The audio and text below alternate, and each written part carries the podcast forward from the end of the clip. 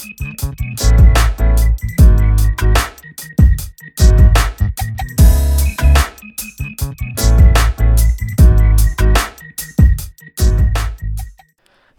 și bine ai revenit la Studcast.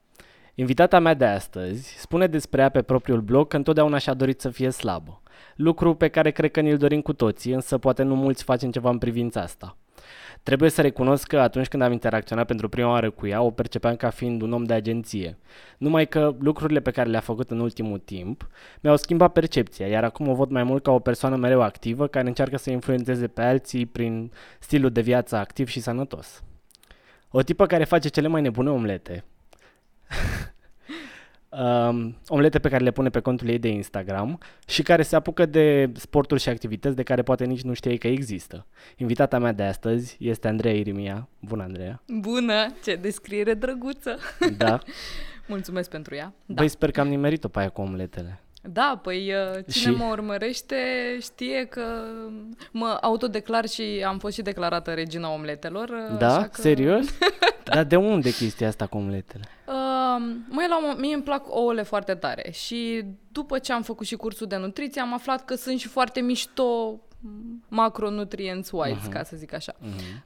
Uh, și uh, m-am hotărât să, adică oricum le mâncam în fiecare dimineață, dar trebuia să make it more fun. Aha. Că nu pot să mănânci același lucru în fiecare dimineață. Da, și eu mă plictisesc de lucruri uh, și eu aș vrea să nu mănânc în fiecare zi același lucru. Mhm. Așa că am început ușor, ușor să introduc uh, bă, alte alimente împreună cu omletele. Dar de acolo a devenit o uh, provocare pentru mine. Hai, ce mai pun în omletă astăzi? Da. Da. Ce legum a apărut acum în sezonul ăsta? Hai să vedem dacă merge în omletă. Și de acolo uh, îmi place să cred că aș putea să o duc o perioadă lungă mă, făcând uh, în fiecare Pe zi. tema asta, da. Uh, Deci cine nu le-a văzut până acum ar trebui să intre pe contul tău de Insta și să se Da, uite. și să mă urmărească în fiecare zi Exact. pe stories pentru că în fiecare dimineață va vedea altceva. Exact. Bun, dacă am început pe partea asta de promovare, este extraordinar. Numai că aș vrea să-mi spui, um, pentru că ești om de agenție, ești blogger, ești uh, nutriționist, pentru că ai făcut un curs de nutriție, Da. ce crezi că te definește cel mai bine din toate astea? E, e grea întrebarea asta, pentru că m, eu uh, spun despre mine că am două vieți. Ok. Una de agenție și cealaltă cu blogul și tot ce înseamnă el, uh, adică m, scris, uh, făcut sport, uh, f- citind și f- făcând consultație pe nutriție Mhm. uh, și gătit sănătos. Mhm. Deci uh, asta e partea a doua. Nu știu ce mă definește, cred că uh, cel mai bine m, m-ar defini comunicarea în sensul în care vreau să schimb ceva. Mhm. Asta este. Și pe partea de agenție și pe partea de tot ce fac cu blogul și cu toate activitățile astea, uh, vreau să schimb niște mentalități Mhm. și vreau să motivez oamenii, să nu să motivez, să inspir de fapt, că nu, practic asta cu motivația nu chiar E mai există. greu. E mai greu, Și da. până la urmă ține de fiecare. Am Ține de impresia. fiecare, suntem diferiți, reacționăm la stimul diferiți și atunci tot ce pot să fac eu și ce e în controlul meu este să te inspir pe tine, să faci, să vezi niște lucruri și poate să-ți iei ceva de la ce vezi la mine. Din ce ai făcut. Și da. asta se aplică și în job, și, bă, și în ce scriu, și în ce fac pe Instagram, și în ce gătesc, și în tot. Mhm, mhm. Um, ai crescut în Galați da.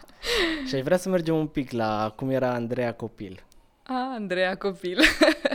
Andreea Copil tot activă era, Mhm. deși un copil foarte gras.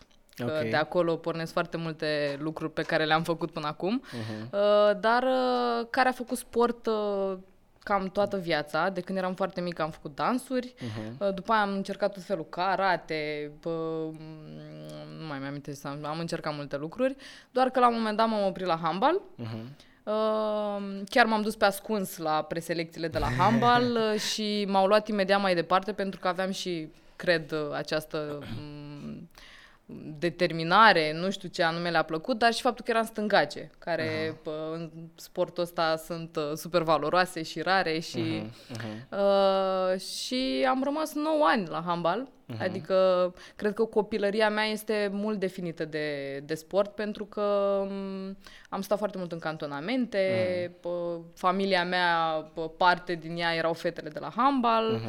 uh, dar uh, Deci da, asta aș zice că mă definește ca și copil când, uh, La când ce, eram... la ce vârstă ai început să faci handbal?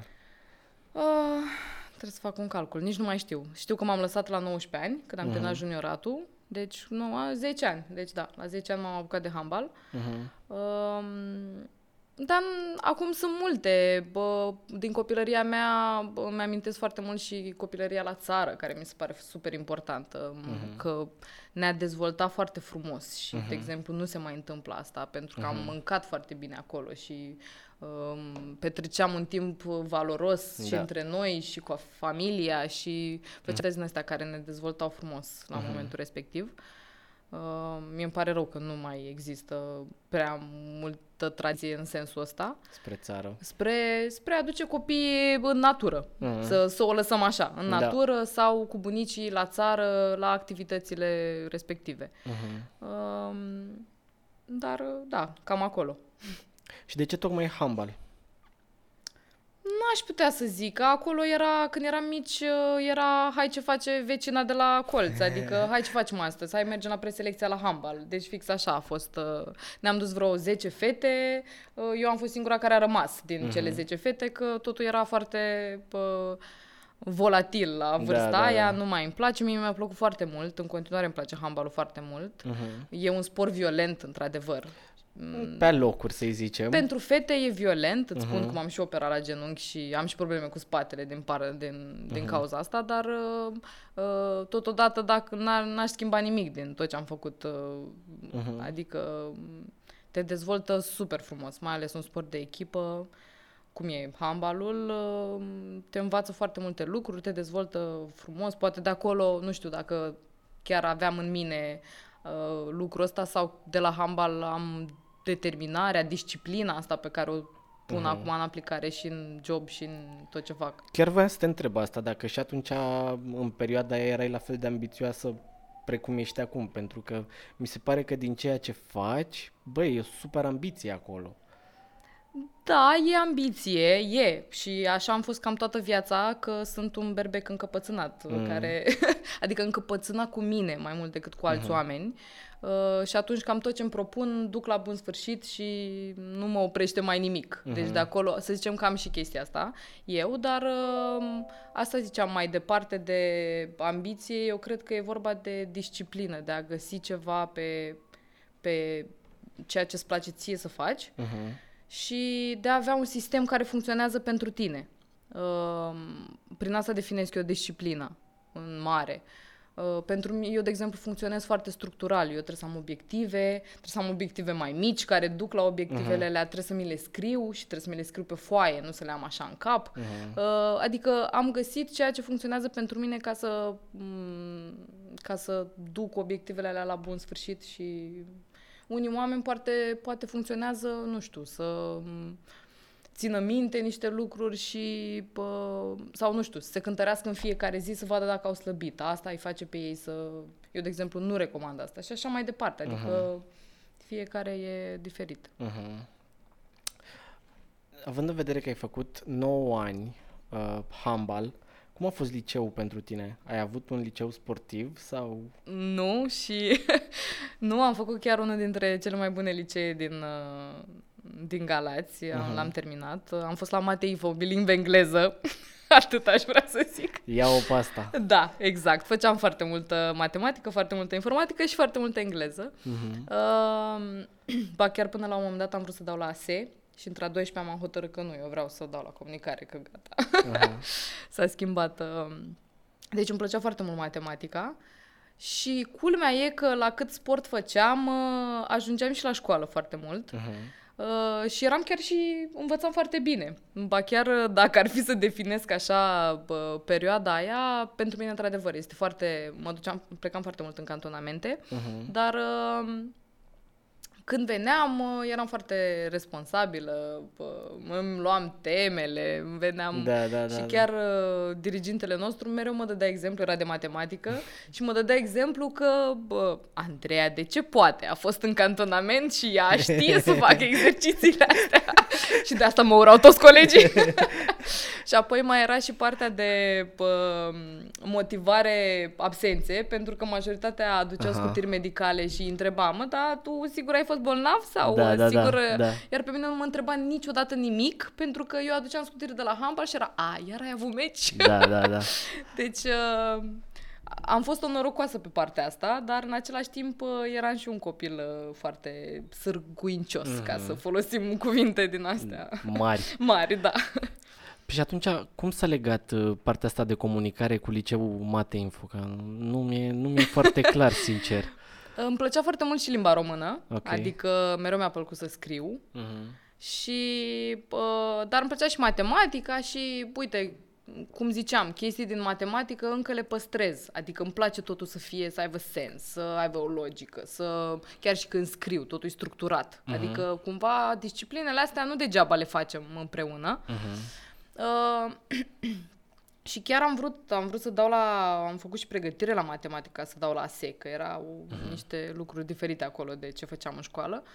Uh, Dar uh, la un moment dat, uh, efectiv, eram la o pregătire, mi-am și acum momentul. Eu am avut multe revelații din astea, dar și ceea ce am făcut bine și cred că m- multă lume ar trebui mai mult să-și asculte instinctul ăsta. Eu o făceam practic și când eram mică, fără să-mi dau seama că o fac. Acum o conștientizez mai mult că îmi aud instinctul ăla care îmi spune, păi, poate că ar trebui să mergi în altă direcție sau poate... Și alea, alea sunt cele mai mișto. Lucrurile alea pe care le faci din instinct Da. și când îl auzi așa, alea, alea sunt the real deal, the Da, real da, you. da. Uh, și mi-am și acum că eram la o pregătire la matematică, era un exercițiu super, super greu. Mm. Îmi, simțeam că îmi explodează creierul de cât de mult mă gândeam la exercițiu și eram, eu nu vreau să fac asta. Eu nu vreau să mă duc la ASE să fac exercițiile astea. Mhm. Și a- vreau și m-am hotărât, nu, eu vreau să mă fac jurnalist. deci așa a fost. Deci m-am dus acasă după ce plătiseră ai mei pre, orele Pregătire de pregătire. și da. toate cele. Nu vă supărați pe mine, dar eu vreau să dau la jurnalism. Și eram, măi, tată, că Da. stai așa că din jurnalism nu se câștigă bine și e aceeași poveste pe care o primește Da, toată lumea și da. am zis, ok, eu asta simt că vreau să fac și voi încerca, vedea ce se întâmplă. Culmea este că nu am intrat la jurnalism. După Ok. aia m-am bucurat foarte tare când am intrat la jurnalism, pentru că m, la SNSP, la comunicare și relații publice, mi se pare că am făcut mai complex decât aș fi făcut facultatea la jurnalism. Uh-huh. Eu n-am termen de comparație, dar așa cred. Uh-huh. Uh, și n-am intrat, tot uh, super amuzant, că pentru că trebuia să se întâmple așa. Nu știu dacă știți cum este bă, admiterea la bă, jurnalism sau nu știu dacă mai e așa acum. Este un examen de patru ore în care se What? dau trei subiecte la Ok. liber în care trebuie să scrii pe anumite subiecte. Subiect 1, 2, 3, primele două au același punctaj și al treilea puțin mai puțin, că e o poveste mai Ok. mică. Ei, și la primul subiect aveam un, o tematică foarte mișto. Nu știu ce mi-a dat acolo, nu mai țin minte ce era, doar că mi-a plăcut atât de mult și am dezvoltat o poveste atât de frumoasă, că vă zic, am scris trei ore în continuu la acea poveste și nu mi-am dat seama că au trecut cele trei Da. ore. Dar mai știi despre ce ai scris? Nu, Care era absolut povestea? nimic. Deci nu, efectiv am intrat într-o vrie din asta în care am scris în continuu, mă durea și mâna la un moment dat, nu mi-am dat seama că au trecut trei ore.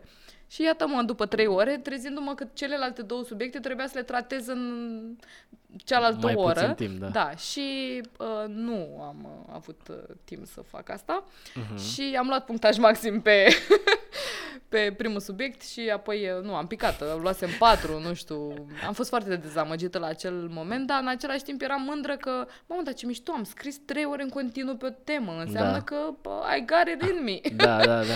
Deci, uh, da, cred că și atunci uh, obișnuiam să iau partea pozitivă așa a lucrurilor. Mhm. Și apoi, da, cu- la comunicare și relații publice mi-a plăcut, uh, mi-a plăcut foarte mult de asta, iată-mă, și în industrie. Mhm.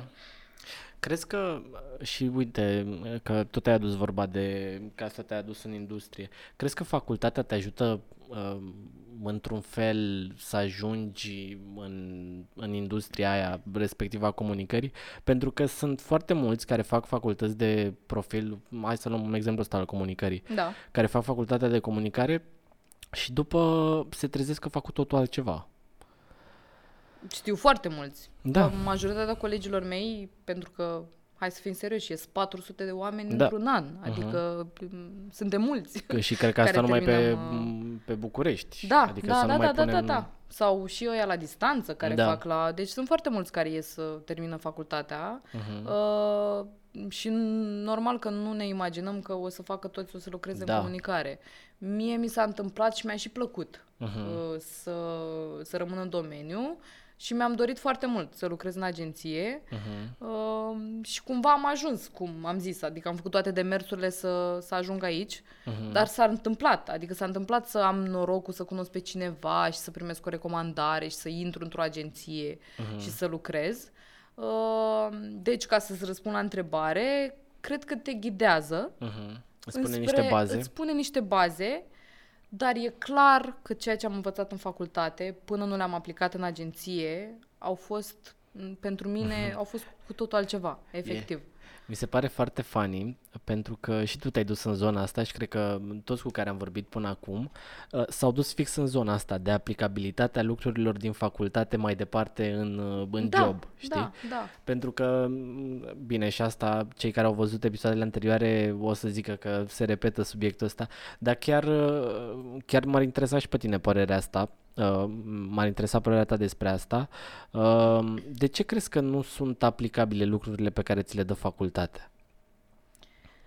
Pentru că unul, se face foarte multă teorie Mhm. și teorie, de exemplu, am făcut filozofie foarte mult. Înțeleg că ne ducem din spate Platon, Aristotel, da, aveau niște teorii mișto, astea putem să le citim Da. adițional, realmente. Da. Adică putem să ne luăm și să ne ghidăm după astea. Dacă îmi faci și în anul 3, de exemplu, aceleași lucruri Mhm. și istoria antică, care efectiv nu se aplică în prezent, atunci da, nu poți. Dar eu, de exemplu, sunt mirată și de aplicabilitatea la nivel de, nu știu, nici cultura organizațională, de exemplu, nu se aplica. Da. Adică, și bine, nu se aplică în continuare pentru că sunt companii diferite, cu culturile sunt diferite. Mhm. Principii dar diferite. Principii, da, bă, m, orice agenție am văzut, efectiv, au structuri diferite, funcții, uh, ierarhii diferite, deci Da. nu poți cumva să aplici, să mai aplici lucrurile astea, Mhm. dar uh, nu neapărat că nu s-au aplicat, eu zic mai mult că nu am înțeles despre ce e vorba în PR Mhm. din facultate până n-am ajuns să le aplic în uh, agenție. Asta, asta zic, nu zic că n-am aplicat din lucrurile Da. învățate. Da. Că nici nu pot să știu dacă n-aș fi făcut o facultate, cum aș fi descurcat. Da, asta e clar. Dar uh, e clar că na, am început ca un account exec și uh, de acolo am învățat uh, de toate și faci până și ultimul lucru care e de făcut în agenție, cel mai Da. mic, până la ajungi la responsabilități mai mari. Mhm. Și așa le înveți. Ca în orice teorie în viață. Da. Până nu o aplici, nu... N-ai de unde să... exact. Să tragi înțelegi cu niște- adevărat despre ce e vorba. Da. Ziceai mai devreme că a fost o întâmplare că ai ajuns în agenție. Da, e efectiv o întâmplare și, bine, o întâmplare care nu cred că e întâmplătoare, știi? Mhm. Uh, Hai să povestim un pic despre asta, că... Uh, Păi aveam, e simplu, aveam un, un prieten care a făcut niște fotografii, el e fotograf, a Mhm. făcut niște fotografii bă, corporate pentru o agenție Mhm. care era foarte mică, uh, în care am și început și uh, eu îmi căutam job, mă rog, lucram la Mediafax pe tură de noapte, pe monitorizare, deci de, de acea, real deal. de hustle, ca Yeah. să zic așa. Uh, și, na, îmi doream să-mi schimb domeniul, că nu mai puteam să mai lucrez pe tură de noapte. Mhm. Și uh, el știa asta, s-a înțeles foarte bine cu ei, a zis, nu vă căutați om, uite, dacă vă căutați, am eu o fată, Da. știe să facă, nu știa nici el ce știu să fac la momentul Da. respectiv. Și uite, așa s-au legat. Prima dată m-am dus pe a face niște postări în social media pentru niște clienți, Mhm. dar după aia m-am văzut așa descurcăreață și au început să m, dea chestii pe PR. Mhm. Um, pe PR, mă rog, am făcut de toate în agenția aia, drept să spun că am făcut până chiar și design. Dar, Ah. dar am învățat. Adică bine, și eu sunt genul care, a, nu știu să fac? Păi Hai să nu învăț. zic că nu o să, exact, o să învăț. Și am, um, am, acumulat foarte multe cunoștințe, eram uh-huh. și în etapa în care mi se pare ok, nu știu dacă îmi trebuie asta, dar hai să o învăț, hai să văd dacă pot să Bă, o fac. da, la un moment dat s-ar putea să-ți trebuiască. Da. Poate nu pentru tine neapărat, ci pentru un om de lângă tine sau whatever, știi? Da, da, da, adică m- teoria mea e, mai ales în punctul ăla, era că, ok, nu știu ce îmi place exact aici Da. și, și nu știu la ce mă pricep cel mai bine. Într-adevăr, la un moment dat, ar fi cazul să te specializezi pe ceva. Că eu, de exemplu, în agenția asta nu m-am specializat, pentru că făceam de toate, nu m-am specializat uh, pe un anumit uh, sector. Adică Da, nu eram pe PR, da. nu rămăsesem nici pe social media, nici pe, bă, nu știu, project management sau altceva. Abia când am, uh, când am venit la Oxygen, uh, am fost account exec pe PR. Mhm. Și atunci am început să învăț mai multe și să mă specializez pe asta. Mhm. Și ai rămas la Oxigen, dacă nu mă înșel, din 2014? Da, Din, cinci ani. din 2014. um, iar în prezent ești Group Communications Manager la Oxygen. Da. Um, hai să vorbim un pic de ce presupune jobul ăsta. Presupune, cum uh, râdeam, uh, ziceam, să, să fac oamenii fericiți. să fac oamenii angajații companiei fericiți și să pă, comunic oxigen în afară, ca să definesc că... Dar să știi că asta este foarte valabilă. Dacă nu mă înșel, era în, în uh, Mad Men chestia asta, că publicitatea înseamnă de fapt fericire, că pentru omul ăla mirosul unei mașini noi înseamnă fericire. Da, știi? da, da, da, da. Uh, culmea este că um, mi se potrivește foarte bine funcția asta, uh-huh. mai ales pentru că eu, în general, în viață îmi place să eman uh, pozitivism uh-huh. și să hai să facă toată lumea ce îi place Da. și să fim bine și să fim sănătoși și așa. Da. Și atunci uh, partea asta de comunicare internă pe care o fac acum uh, și de employer uh, branding, uh-huh. ca să mm, vorbim în termeni mai de industrie, Mhm. Um, e atât challenging pentru mine că nu mai făcusem până acum, uh-huh. dar uh, și foarte potrivită pentru mine pentru că uh, am skill-urile astea de the human touch Mhm. și, uh, și mă bucură foarte tare să să vorbesc cu angajații, să le înțeleg nevoile, Da. să, adică nu, nu-i HR, că nu Da, am specializare da, da. pe partea asta, dar uh, activările astea interne pe care le fac pentru ei Mhm. și uh, anunțurile interne și anunțurile de clienți și tot felul de lucruri pe care le fac în interiorul mm, companiei pentru Mhm. angajați, uh, uh, cred că le oferă lor un reward de care au nevoie și avem nevoie acum mai mult decât niciodată în companie, așa mi se pare. Mhm. Că e, e mai mult decât un loc de muncă, e un loc de muncă care vreau să mă valorifice într-un Mhm. fel. Și atunci, acum vin eu și, și te ascult și... Da. mă- și pe lângă asta mă ocup și de imaginea oxigen în, în afară, pentru că cizmarul al- are nevoie de cizme Mhm. și de obicei uh, nu că nu se întâmplă neapărat, dar uh, noi până acum nu prea aveam asta. Mhm. De asta Ok. e o poziție nouă în companie și m-am bucurat să o preiau eu. Mhm. Uh, am preluat asta cu totul, și presă și Aha. social media. Am înțeles. Uh, bă, multă lume zice. Acum nu pot să zic că e chiar așa pentru că am interacționat cu munca de agenție doar în internship-uri. Ok. Um, acum ceva timp. Uh, multă lume zice că e o viață foarte haosată și că știi când ajungi la birou, dar nu prea știi neapărat când pleci, and so on. Um, Da, nimeni nu minte cu nimic. da.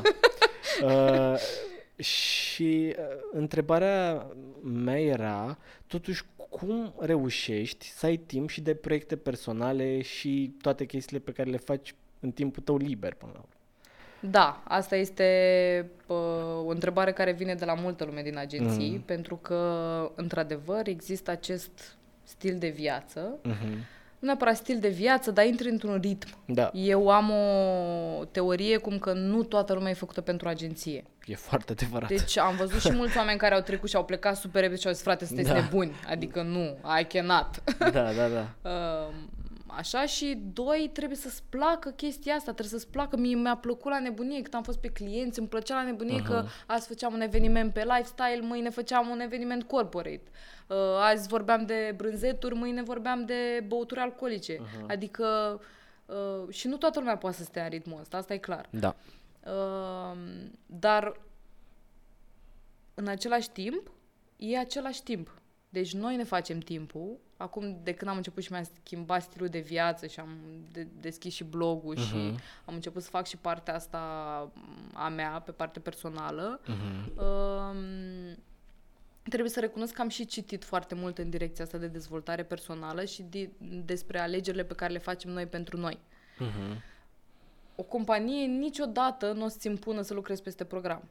Asta e, e știut, Da. nu poate să te oblige, nici legal n-are cum să te Da. oblige să...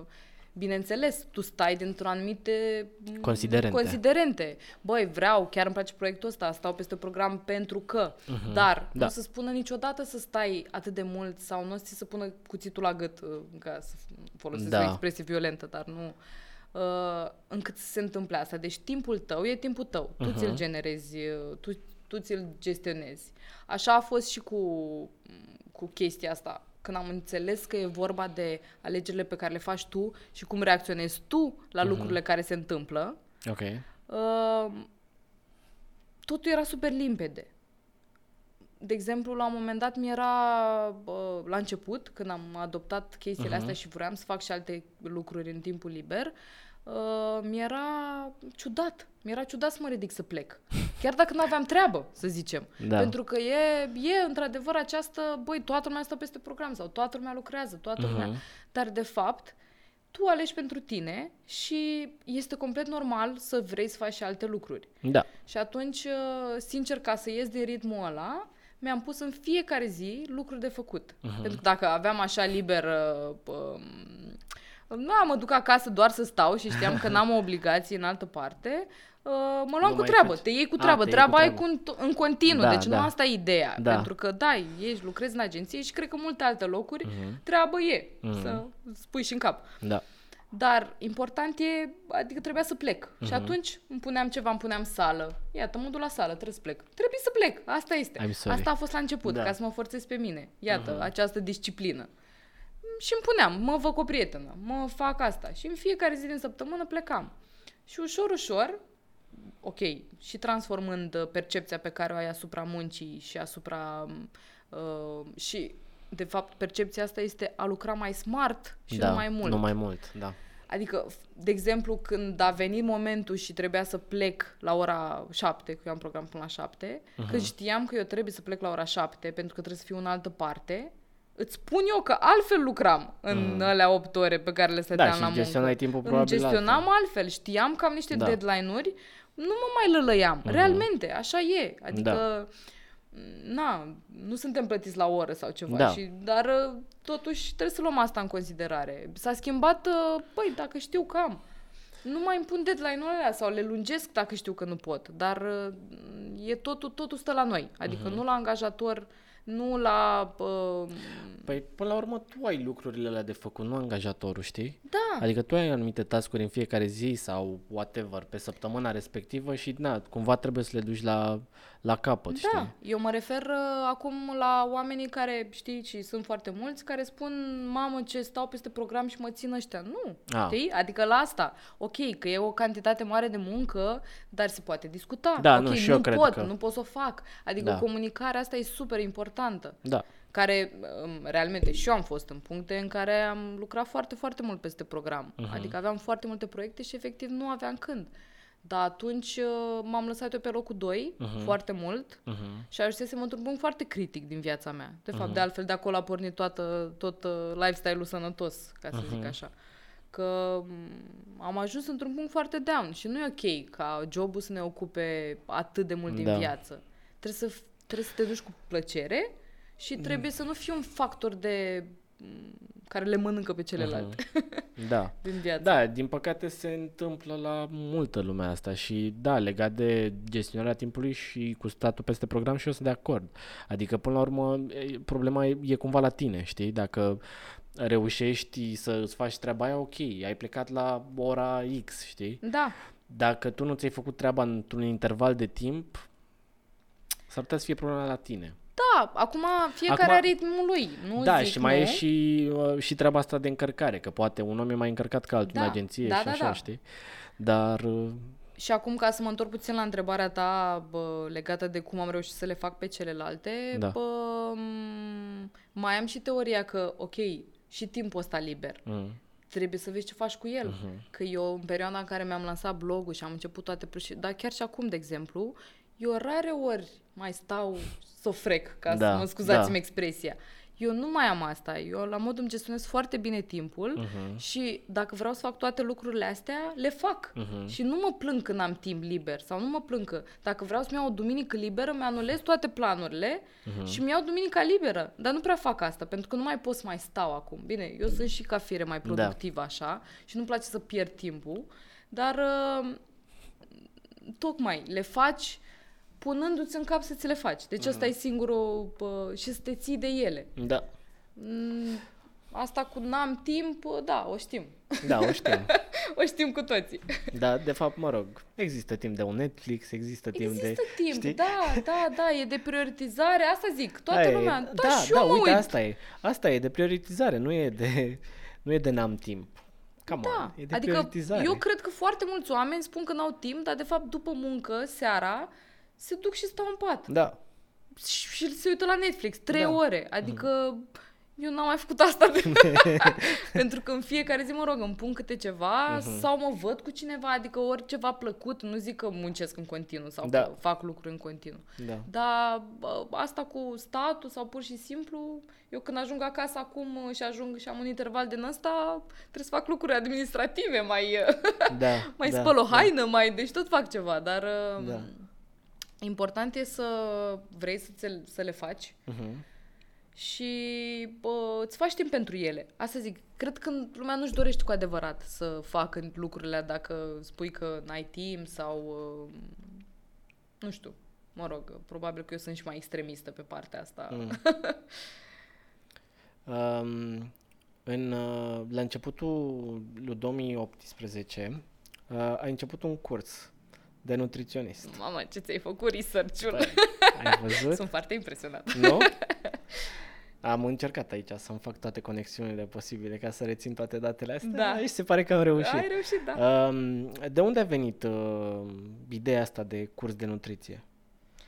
Sau ce a Uh, fost mai exact? Poate nu e curs de nutriție. Nu, nu, nu, e curs de tehnician nutriționist Ah, ok. pe care l-am absolvit. Acum am acum diplomă de nutriționist, pot să profesez, Ah, ok. Uh, atestată de Ministerul Muncii. Uh-huh. Um, deci uh, a pornit simplu. Eu lansasem deja blogul, Uh-huh. deja slăbisem foarte multe kilograme în momentul respectiv um, și vreau să aflu mai multe despre nutriție. Punct. Deci asta l-am făcut efectiv Pentru ca tine. Să, pentru mine. Uh-huh. Că ulterior a început lumea să-mi scrie, mamă, te-ai făcut nutriționist, vreau și eu, Mm. mm. hai să... Și am început să fă, dau și consultații de nutriție. Asta era o parte pe care nu anticipam, sincer să fiu. Mhm. Dar uh, de acolo s-au deschis foarte multe ușițe, cum îmi place mie să zic, nu- ți-am zis, nu, nu se întâmplă lucrurile fără motiv și nu se întâmplă doar o chestie punctuală. De acolo se ramifică așa multe, foarte multe lucruri mișto, dintr-un lucru mișto. Um, De exemplu, de acolo am uh, dobândit o pasiune pentru alimente și combinarea alimentelor, pentru că am învățat foarte multe ce fac alimentele și ce macronutrienți, ce fac în stomacul nostru și așa mai departe. Și am dezvoltat pasiunea asta și am început să gătesc. Deci ai mei încă se Nu găteai miră, înainte? nu găteam nimic. Serios? Găteam niște ouă, vai steaua lor și o friptură, înțelegi? Deci nu, ai mei încă acum la un an și de când am uh, început asta, Sunt un pic șocat da, să mă înțeleg. duc, că, când mă întâlnesc acum cu ele, gătesc, le gătesc uh-huh. omlete, le fac și alte mâncăruri și sunt acolo, hai, ce vă fac astăzi? Mhm. Și Deci stai că se crucește de fiecare dată când mănânc acum ceva făcut de Da. mine, știu, încă nu vine să cred. Pentru că, efectiv, s-a, uh, chimia dintre alimente mi se părea extraordinară. Mhm. Mi s-a deschis pasiunea asta și atunci de asta și uite, și omletele, pentru că mi se pare interesant, ok, cum reacționează Mhm. leguma asta? Merge în omletă sau nu merge? Mhm. La gustul meu, desigur, că s-ar putea unor oameni să nu le placă ce Da. gătesc eu. Dar uh, uh, ți-am zis, s-a, s-a dus în, într-o direcție foarte mișto cursul ăsta de nutriție. Uh-huh. Uh, fac și parte de consultanță, după cum ziceam, uh, dar prefer să nu dau planuri alimentare, deși pot să o fac. Tipul meu de consultanță e mai mult uh, uh, efectiv, cum, cum e- zice și cuvântul, e o consultanță. Adică dacă vrei vorbim uh-huh. despre cum mănânci tu uh-huh. și îți dau niște direcții și apoi vorbim din nou să vedem cum te simți și așa mai departe. E, mâncăm foarte mult emoțional Da. Și eu fac asta Da. da. și am făcut-o și toate pre- problemele de greutate de multe ori vin din zona asta. Și atunci uh, nu vreau să dau oamenilor ce să mănânce pentru că nu se țin de, nu se țin de el. Sau depinde de chestia aia și când scoți elementul, nu le mai dai ce să mănânce, nu știu ce să fac. Uh, apropo de, de ce ziceai mai devreme cu mâncatul emoțional, um, crezi că putem să mâncăm în continuare emoțional, dar sănătos? Da, evident. Știi de ce? Pentru că, Adică- uite, să-ți dau exemplu personal. La mine, uh, asta cu mâncatul emoțional se traduce în felul următor. Plec de la birou, uh, poate e foarte târziu, uh, am acumulat tot stresul de pe zi și așa. și probabil n-ai mâncat toată ziua. Nu am mâncat, dar poate n-am mâncat uh, atât de... n-am mâncat îndeajuns uh-huh. și atât de ok. Și mă opresc și mi iau o șaormă. Uh, Pentru că ți-e foarte foame sau pe, nu pentru neapărat. că ți-e poftă? Nu, pentru că mi se face poftă. Mm-hmm. Uh, și undeva la începutul anului ăstuia am avut o perioadă în care uh, pur și simplu m-am dus la cumpărături să-mi cumpăr niște tricouri și nu mai îmi plăcea cum îmi veneau n- niciunul. Efectiv. Și am zis ok, gata, stop. Uh, și am avut o perioadă, cred că de pf, vreo patru luni, unde am mâncat sănătos, am început să merg la sală, uh, să fac mai multă mișcare în so on. Uh, și mi-am găsit alimente sau preparate sănătoase Da. Pe care le mâncam în continuare emoțional, adică le mâncam, uh, ajungeam acasă și ziceam, uh, nu știu, ce aș mânca un uh, hummus cu habar n-am sau whatever, știi? Da. Care nu e o șaorma, adică să fim serioși, știi? Partea, pă, stai, să o iau așa. Partea proastă la pă, chestia asta este că, da, e adâncă, e mai adâncă problema decât uh, la suprafață, hai Da. da. schimbăm obiceiurile. Nu, trebuie să vezi uh, problema care e acolo, de ce mănânci emoțional. Deci asta Da. e mai adâncă. Partea bună este că, da, poți înlocui aceste tendințe Uh-huh. Cu uh, chestii, adică în loc să te duci spre lucrurile foarte nesănătoase, să le înlocuiești cu chestii, uh, ok, uh-huh. mai sănătoase sau niște alegeri mai bune, de fapt, să le numim așa. Uh-huh. Uh, eu tot dau exemplu ăsta, apropo de situația asta, uh, eu m-am lăsat și de fumat, uh-huh. cu 2 ani jumate, ceva uh-huh. de genul ăsta. Uh, și primul instinct al creierului, când m-am lăsat de fumat, n-a fost să-mi fie poftă de țigară, a fost să fie poftă de bă, tot ce aș putea mânca, dulce și, adică mi s-a dus, este incredibil cum s-a dus la următorul viciu pe Da. care l-a găsit creierul și mi-era poftă efectiv de lucruri. Uh-huh. Ei, de-aia se îngrașă oamenii când se lasă de fumat, pentru că se Înlocuiesc, aruncă, uh, da, se aruncă, hai mănânc acum o prăjitură ca să nu mai îmi fie poftă de fumat. Uh-huh. Mhm. Nu, este fix uh, și Andreea, adică eu, aveam uh, morcov din aia tăiat subțiri, ardei uh, și de fiecare dată când venea poftă de țigară, dar de fapt care era poftă de mâncare, uh, Băgai îi un- băgam cu ardei și cu Da. da. morcov și cu, ok, ciocolată neagră și toate alegeri din astea care erau foarte ok și în Da. continuare pe stilul meu de a mânca. Uh-huh. Uh, și, cum zicea o colegă de-a mea, băi, ești singura persoană care știu că s-a lăsat de fumat și a slăbit în timpul ăsta. Deci, uh, Ok. da, poți să schimbi alimentele și să le... Uh-huh. Um, de un, mai bine de un an sau cred că un an Da. ai un proiectel Da. despre care aș vrea să vorbim foarte tare pentru că și mie mi e foarte drag așa când îl văd în fiecare, în fiecare lună și îl- l-am văzut practic cum a crescut în toate lunile astea. Um, și aș vrea să vorbim un pic despre el și care e, care e ideea cu el. Mi-e super drag și mie, deci mi-e super drag să vorbesc despre el. Um, a pornit așa. Foarte mult. Eu am făcut foarte mulți ani sală uh-huh. și așa am și slăbit și, t- mă rog, am început tot felul de mișcare. Uh-huh. La un moment dat, uh, toată lumea îmi zicea, mamă ce-ai slăbit, mamă ce tare ești, uh, dar mie nu-mi place la sală. Uh-huh. Atunci ziceam, "Măi, nu trebuie să te duci neapărat la sală, adică poți să faci Da. cu totul alte chestii. Da. Dar nu știu ce să fac. Că foarte multă lume, adică nu, nu-ți exagerez. Că nu știu ce să fac la sală, n- că n-am bani de antrenor personal, că Da. și multe alte argumente. Și eu care mi-asumasem această poziție de cumva, ok, vreau să promovez sportul, vreau să promovez o viață sănătoasă, m- am simțit așa în mine un, uh, măi, da, vreau să-ți arăt că poți să faci și altceva, poți să faci și alte sporturi. Și cred că o grămadă de sporturi poți să faci, uh-huh. fără să bă, fie nevoie să intri chiar într-o sală de forță, Da. efectiv. Și așa mi-a venit ideea să încerc uh, noi sporturi. Uh-huh. După aia m-am gândit, ok, nu poți să le faci o săptămână sau să încerc un antrenament, că nu înțeleg nimic din antrenamentul Da. ăla, nici nu știu dacă pot să-l fac, nici nu știu, adică nu se înțelege ideea, băi, da, un om normal poate să se ducă să facă sportul respectiv. Uh-huh. Și atunci mi-a venit ideea asta cu câte o lună. Am zis, mă, pot să o fac? Hai să o fac măcar câteva luni. Hai să găsesc niște sporturi. Aș avea uh-huh. ce sporturi. Și de acolo s-a...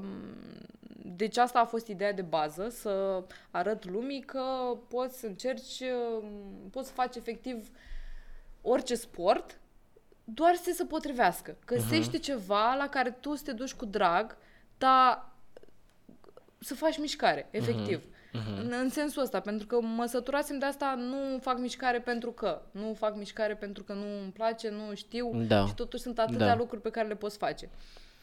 Um, și iată-mă, după, de la gândul, hai să fac câteva luni să văd cum merge. De fapt, aveam în cap să-l duc uh, până la cel puțin un an. Aveam să fac 12 luni, dar Mhm. uh-huh. acum că am ajuns la luna 12 în Ah, ok, curs, ok, da. Uh, nu cred că o să... Adică nu, sigur nu mă opresc aici, pentru că mai am încă vreo, uh, cel puțin pe listă, încă vreo șapte sporturi pe care vreau să le încerc. Uh, Mhm. La un moment dat a, venit, a început să vină lumea la mine cu, băi, încearcă și asta, că e Ah, super cât de tare. tare, da. și asta îmi uh, umple sufletul așa și ba chiar lumea îmi scrie că uite m-am apucat de asta pentru că am văzut la tine. Mhm. Uh, efectiv am început să fac mișcare pentru că am văzut la tine și Mhm, asta, mhm. deci efectiv ăsta e scopul. Dacă cel puțin o persoană dintr-un sport se, se, este inspirat să facă mai multă mișcare sau se apucă de acel sport, eu sunt complet uh, fericită. Care ți-a fost cel mai, uh, cea mai dragă lună sau cel mai drag sport până acum?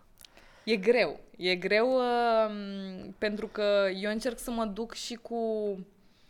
și ca un începător. E Mhm. ok, am o... Uh, sunt mai ok la sporturi, poate ca alte... o deprindere sportivă. Da. Asta, era, asta Da. era expresia pe care o căutam, decât alți oameni, dar încerc să mă duc ca efectiv un om normal, începător, care n-a mai făcut sport niciodată și să iau sportul ăla de la zero, Mhm. ca să pot să documentez și articolul de pe blog care vine la sfârșitul lunii, cât mai Bine. bine și să înțeleagă omul la ce se bagă dacă vrea să facă sportul respectiv. Plus Da. da. Insta-story-urile care cred că sunt cele mai relevante de la toate uh-huh. antrenamentele.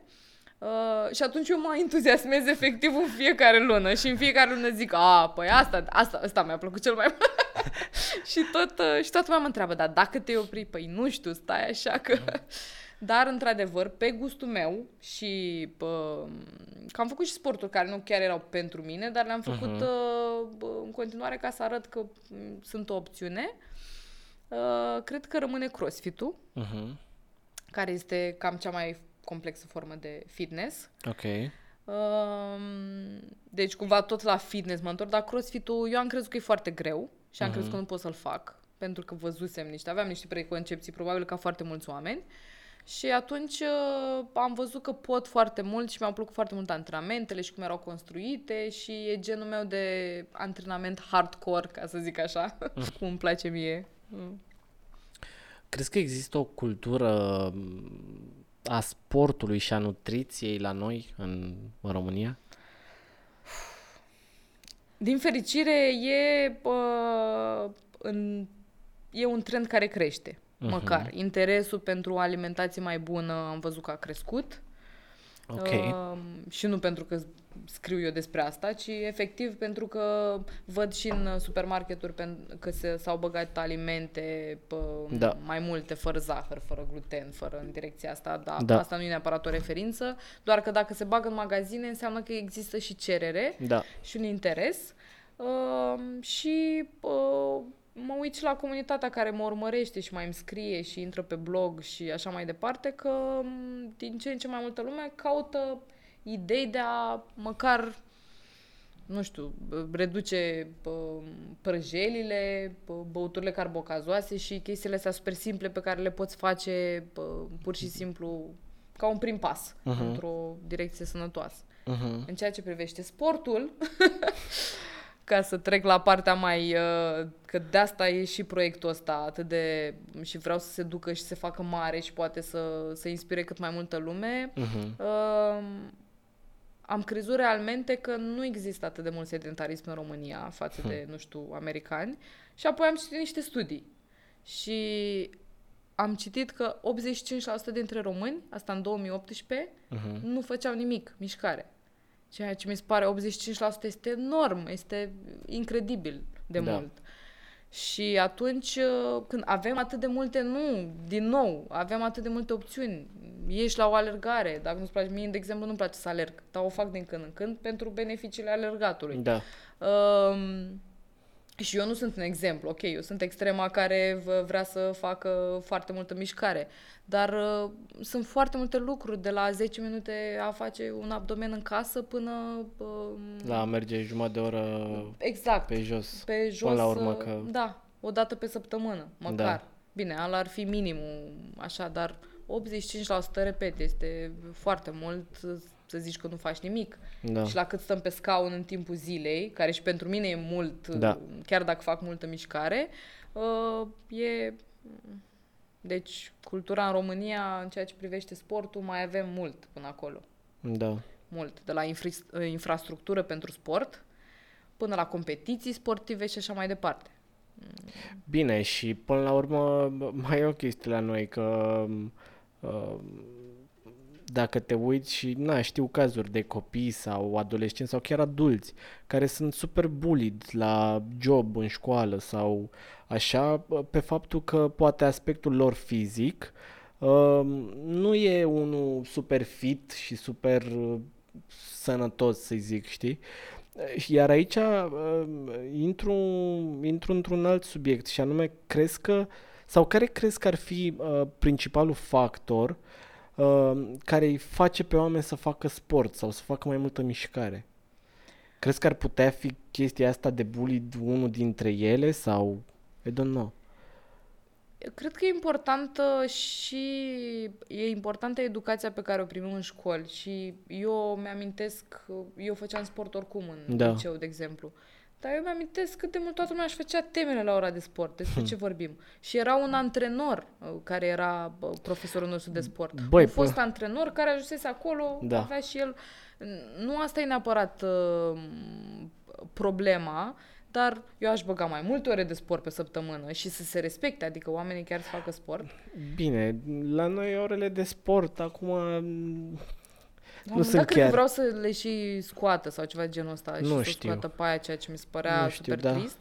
Uh, apoi vine educația de acasă, uh-huh. că dacă părinții stau numai în casă și nu scot copilul pe afară și hai să-ți arătăm să alergi pe afară și așa încă de foarte mic, uh, da, așa va crește. Se mai duce la școală, ok, se mai joacă copiii în curtea școlii, dar nu înțelege importanța sportului, deci da. astea sunt primele lucruri. Uh, Uh, și doi, din păcate, ca multe alte lucruri care se întâmplă sau la care reacționăm noi uh, în România la nivel de mentalitate, uh-huh. uh, reacționăm doar în momentul în care avem o problemă. Uh-huh. Deci oamenii se apucă de sport și în momentul ăsta, adică încă lucrăm la mentalitatea asta să o schimbăm, uh, se apucă în momentul în care îi doare câte ceva. Uh-huh. Păi, sau am colesterolul uh, mărit. mărit uh, mai, nu mai mănânc uh, slană cu așa sau mă apuc și de puțin sport. Mm. Hai să fac și puțin mișcare. Sau, uh, e bine, asta era puțin judgmental, n-am vrut să o zic așa, grăsimile sunt bune pe da. locuri, dar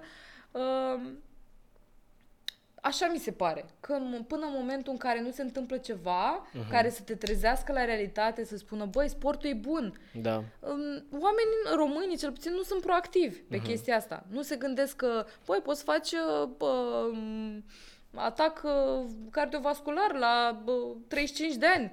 Că ai bă, din asta, da. obezitate abdominală. Nu, nu zice nimeni asta, că nu ne învață în școli. Eu aș băga nutriții, de exemplu, chiar și în școli sau de educație de în sensul ăsta de, da, suntem, cum ziceam, suntem foarte departe de aspectul ăsta. Da. Uh, de asta mi se pare important uh, ok, eu sunt mică, n-am influența, pe care, adică aș vrea să am mai multă tot, tot din direcția asta, de a putea schimba realmente ceva. Uh-huh. Uh, și suntem puțini care comunică pe partea asta, dar uh, mi se pare important ca noi ăștia care avem uh, cuvântul ăsta și putem să dăm un exemplu, că asta uh-huh. e important, să vorbim mai mult despre chestia asta. Adică să înțeleagă de, dintr-o, de la o vârstă foarte timpurie că trebuie să faci sport. Nu zice nimeni să faci sport de performanță. Doamne ferește, Da. și e super tare. Dar uh, Bine, și nu acum toți și... suntem atletici, nu... Da, adică- și acum și dacă începi să faci sport de performanță, automat îți construiești o altă mentalitate asupra Evident. mâncatului sănătos și așa mai da, departe, da. Asta zic, că nu dăm exemple astea de performanță Da. sportivă, Da. uh, dăm de oameni normali care uh, efectiv nu, i-am, nu le-a spus nimeni că uh, din uh, nutriție și din felul în care mănânci tu poți să faci foarte multe complicații medicale sau Da. din lipsa de sport sau din mm, sedentarismul ăsta de care nici nu măcar nu, nu-l conștientizează. Da. Uh, și atunci, uh, nu știu, sunt multe lucruri de făcut. De, a băga, de la a băga programe în școli de Mhm. educare uh, până la uh, mișcări și cât mai multe uh, competiții din astea și informări la nivel mm, București, țară și... Um, De patru ani faci ceva mai mult sport decât făceai înainte. Da. Um, Care a fost cea mai grea parte? Ce ți s-a părut uh, cel mai greu din toată perioada asta? Uh, măi, perioada de la început e foarte grea. De, oricând, de orice te apuci e foarte, Da. e foarte greu. Eu mi-aduc aminte, de exemplu, că m, acum patru ani, unul, nici nu prea aveam bani și timp să merg la sală. Realmente. Uh, cred că mai mult timp n-aveam să merg la sală, că până la urmă un abonament nu e așa scump. Da. Uh, dar, na, lucram în agenție, timpul meu era, era limitat, dar totuși eu vreau să mă apuc de chestia asta. În același timp, fiindcă acumulasem o greutate foarte mare, aveam probleme cu spatele și cu genunchii, uh-huh. pentru că astea vin uh, la set. La adică, pachet. da. Da. Și nu, nu am vrut să mă apuc pentru că aveam problemele astea medicale, ci pentru că trebuia să schimb ceva și eram foarte nesănătoasă și la organe și la tot. Mhm. Dar în momentul în care vrei să te apuci de sport și tu ai deja dureri, este dificil. Mai ales că voiam să... și nici timp. Deci, Da. da, da scuze, putem, puteam să-mi aduc și la momentul respectiv, dar perioada aia mi-amintesc că făceam antrenamente acasă, câte jumătate de oră în fiecare zi, și făceam antrenamente începând cu antrenamente pentru uh, întărirea genunchilor și întărirea s- musculaturii spatelui Mhm. și apoi abia și lucram. Era plictisitor la un moment dat, îți dai seama că sunt niște exerciții pe care le re- tot repetai, Repeți, da. dar cumva făcându-le o lună, două, după două luni n-am mai trebuit să le mai fac. că Mhm. Mă întărisem, slăbisem niște kilograme, adică devin, da, aia e partea de care trebuie să treci puțin. Mhm.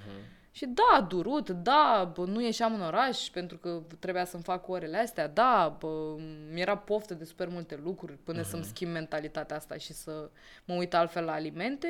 Mi-a fost foarte poftă. Ieșeam în oraș, eu mâncam sălățică cu piept de pui și oamenii Nu mai băgau mâncam. burger, adică, Da. dar cumva dacă treci de perioadele astea, m, și începi să vezi rezultate și te înveți să, să te uiți altfel la lucruri și să vezi, băi, dar chiar eu la un moment dat sau am început să văd lucrurile, nu mă uitam la o bucățică de ciocolată și mă gândeam, mamă, ce mi-e poftă, cum era înainte, ce aș mânca o pasta. Ci acum când mă uit, mă, mă uit și zic, ok, eu fac ceva extraordinar pentru corpul meu, fiindcă nu bag ciocolata asta. Uh-huh. E super tare. Uh-huh. Ce tare sunt. Și mă lăudam că făceam asta. Și atunci când schimb lucrurile astea, deva, deja nu mai devine muncă. Uh-huh. Devine...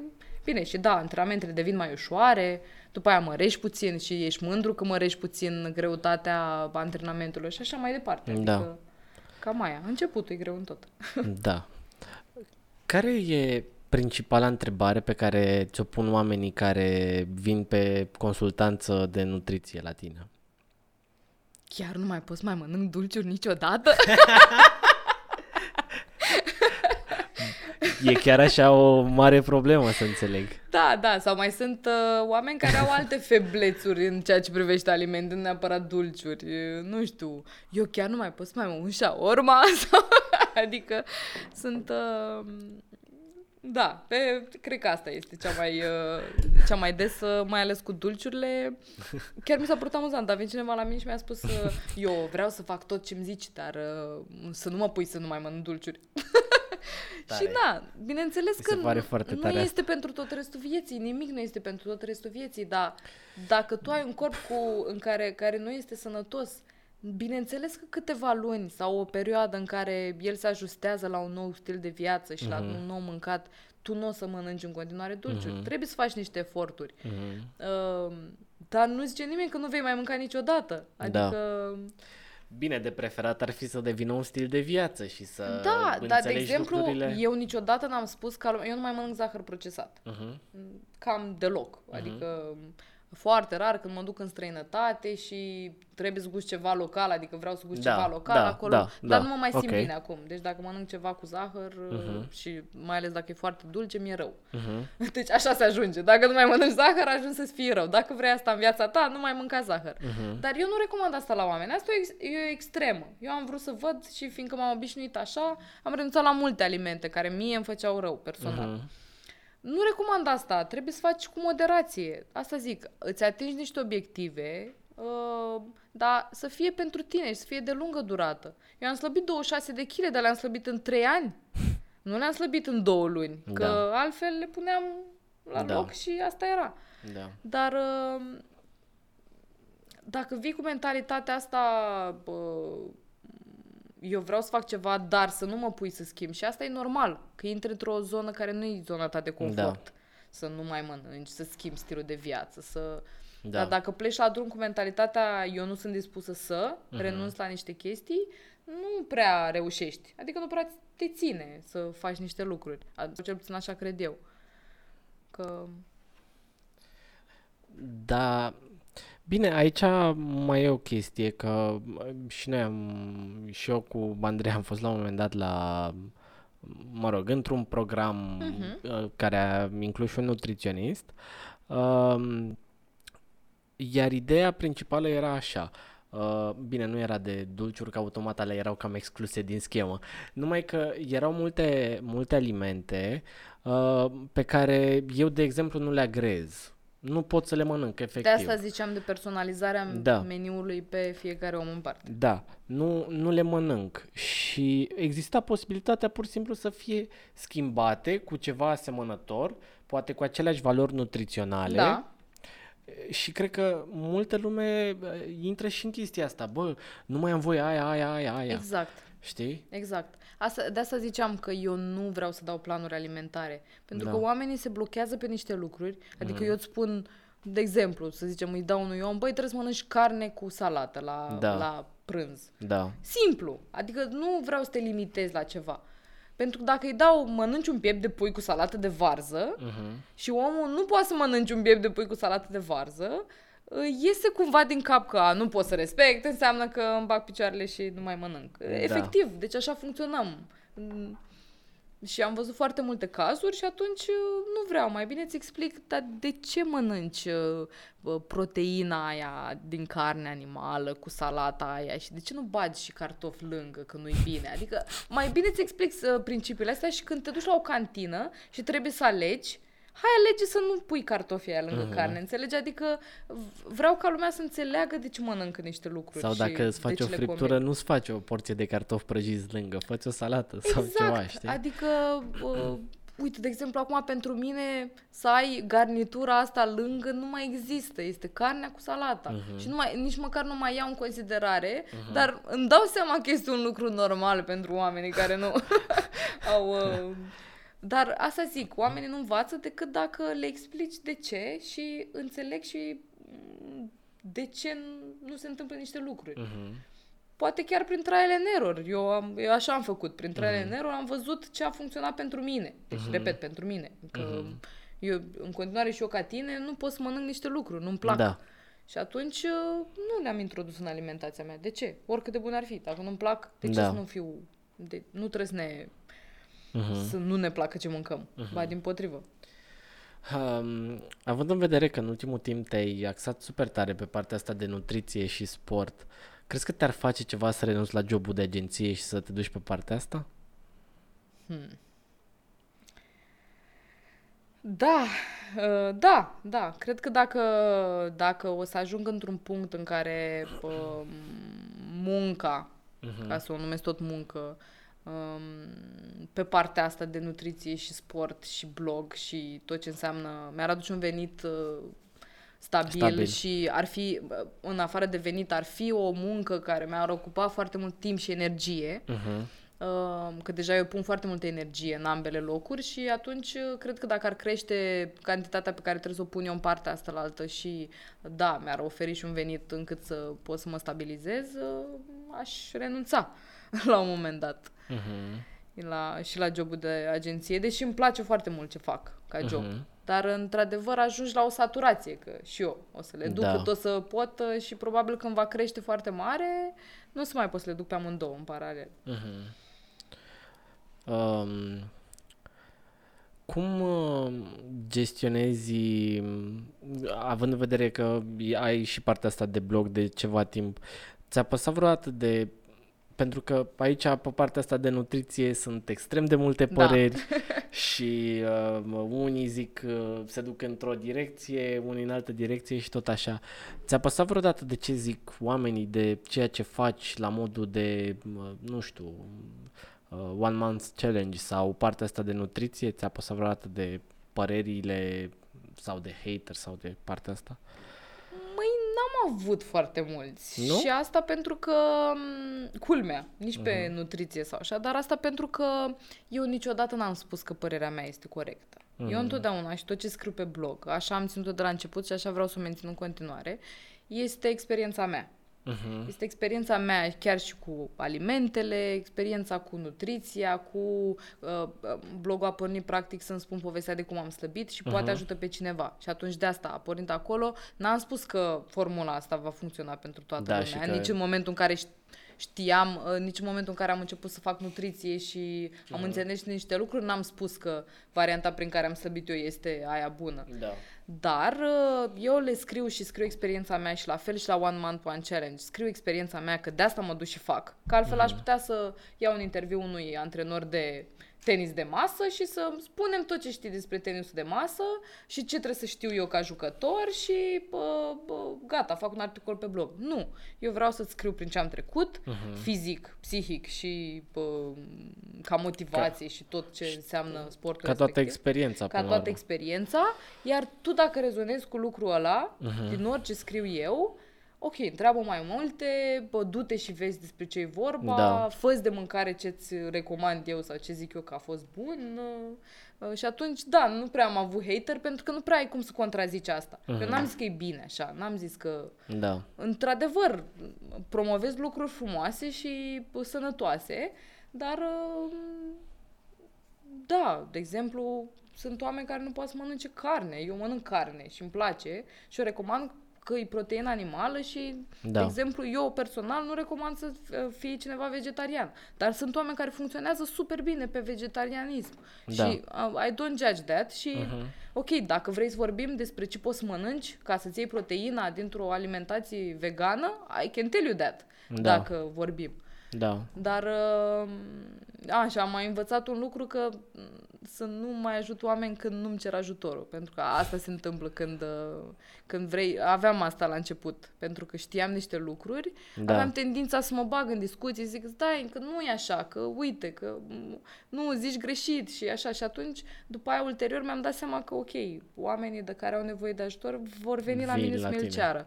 Și atunci abia îl primesc ca lumea. Că da. în momentul în care îl dai fără ca ei să ți-l ceară, îi agresezi. Mm-hmm și nu sunt pregătiți pentru răspunsurile tale care pe alocuri poate fi vehemente. Uh-huh. Adică, ok, mie îmi place să mănânc ciocolată cu tona și eu vin și spun, uh, știi, ciocolata face niște lucruri, zahărul face niște lucruri în corp și așa și nu, da. nu le primești.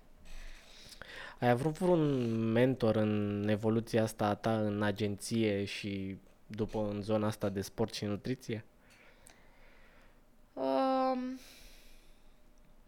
în agenție, clar, un mentor foarte bun a fost uh, Tereza, care uh-huh. are oxigenul. Ok. Uh, e un super angajator. N-am, n-am, n-am ce să zic, de asta sunt de 5 ani aici.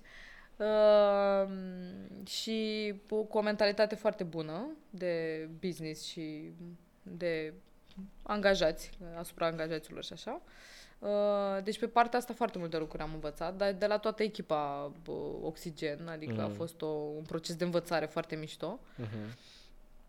Iar pe parte de sport, nu știu ce să zic, că la mine vine din, din spate, știi? Adică mie întotdeauna mi-a plăcut sportul, Mhm. în handbal am avut multe... Mă laud și eu că am jucat la un moment dat un meci la junioare cu Cristina Neagu, Ah, ok. pentru că e de, ge- de aceeași generație cu mine și Mhm. îmi plăcea foarte mult de ea și de atunci și cumva uh, o admir și admir mult sportivi români. Uh, dar uh, pe partea asta ce fac cu blogul și ce fac eu pe partea de sport, uh, nu prea. Adică am eu ideile mele și îmi vin și le fac. I just do them, știi? În momentul în care vin, le pun în aplicare fără să stau să mă Mhm. gândesc. Uh, am tot am vrut să fac și vlog pe partea asta, dar e prea complicat să le... să, mă, să fac și antrenamentul, să mă și filmez bine și să fie... Am zis, Toate ok, hai că... super ok. da. Hai că mai bine pun telefonul într-un colț, mă filmez acolo, dar... Um, care crezi că e cea mai mare frică a ta? Mi să știi că de când am ieșit foarte, foarte mult din zona de confort, uh, nu prea mai mi este frică. Cel puțin nu mai mi este frică să încerc lucruri. Mhm. Aveam, aveam într-adevăr o frică de a... m, De fapt, nu numai de la faptul că am început să încerc uh, lucruri, acum mi-am dat seama. Uh, am lucrat foarte mult la mentalitatea de a trăi în prezent. Știu că sună zen și multă lume nu, nu poate nu-i de acord cu chestia asta, dar uh, am lucrat foarte mult în a conștientiza ce ți se întâmplă în momentul prezent, că despre asta e vorba, nu e Mhm. vorba să uităm trecutul sau să ne gândim la viitor. Doamne ferește, tocmai ziceam că eu îmi fac uh, obiective, îmi Da. fac, dar e vorba de a conștientiza ce anume pot să fac în momentul ăsta pentru obiectivele alea din viitor sau ce anume pot să fac în momentul ăsta pentru lucrurile care deja s-au întâmplat, Mhm. fără emoții. Și atunci, în momentul în care am învățat chestia asta, uh, frica este doar atunci când uh, nu ești în prezent. Când ești, ți-e frică de... Uh, nu, ți-e frică de ceva ce nu s-a întâmplat încă sau uh, ai anxietate și lucruri din astea care vin din trecut și nu le-ai lăsat, adică nu le-ai vindecat și le-ai... Dar în momentul în care ești aici, în momentul ăsta și aici și acum, uh,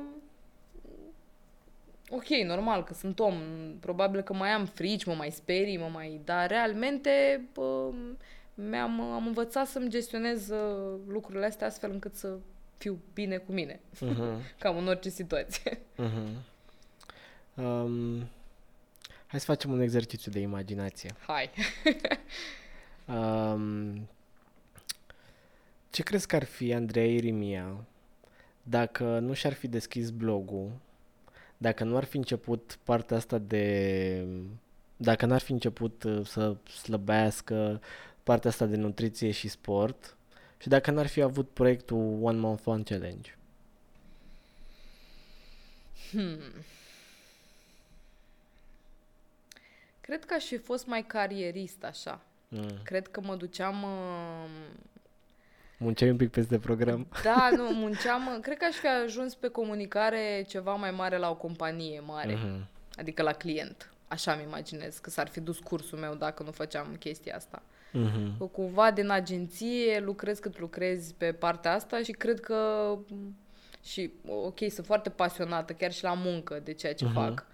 Și am tras foarte mulți ani foarte tare pe partea asta de clienți până Mhm. să-mi schimb uh, poziția și atunci cred că dacă n-ar fi intervenit uh, lucrurile astea, Mhm. și da, e un exercițiu de imaginație, aș fi fost la o companie pe comunicare, ceva. Mhm. Și te mai țin un pic în zona asta de Imaginație. De imaginație, da. Um, dacă ai putea să te întorci la Andreea de la, de la începutul liceului, Ok. ce îi transmite? că totul o să fie super bine. Îmi amintesc, deci la începutul liceului îmi doream atât de mult să fiu populară, știi, mulți copii își doresc asta, dar I was Mm. never a cool kid, deși Da, da, acum, da. adică pare Da. că sunt dezvoltă și așa am fost mereu și Mhm.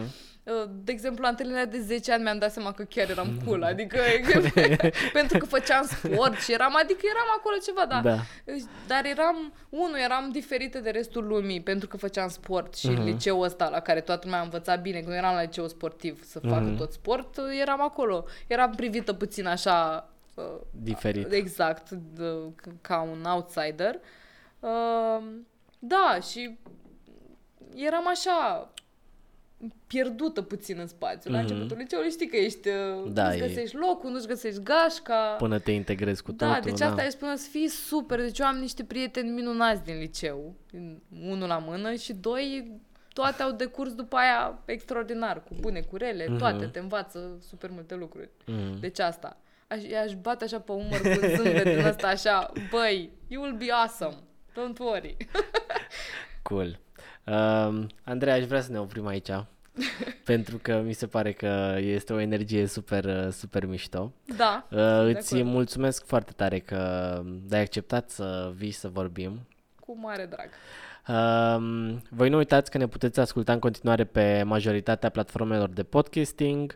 Nu uitați că ne puteți și vedea pe YouTube. Nu uitați să dați și un subscribe pe YouTube ca să vedeți primii u- următoarele episoade. Și cam asta a fost. Andreea, mersi încă o dată. Mersi și eu uh, și salut pe toată lumea și urmăriți Studcast. Stud, Studcast. Studcast, am zis bine. Mersi.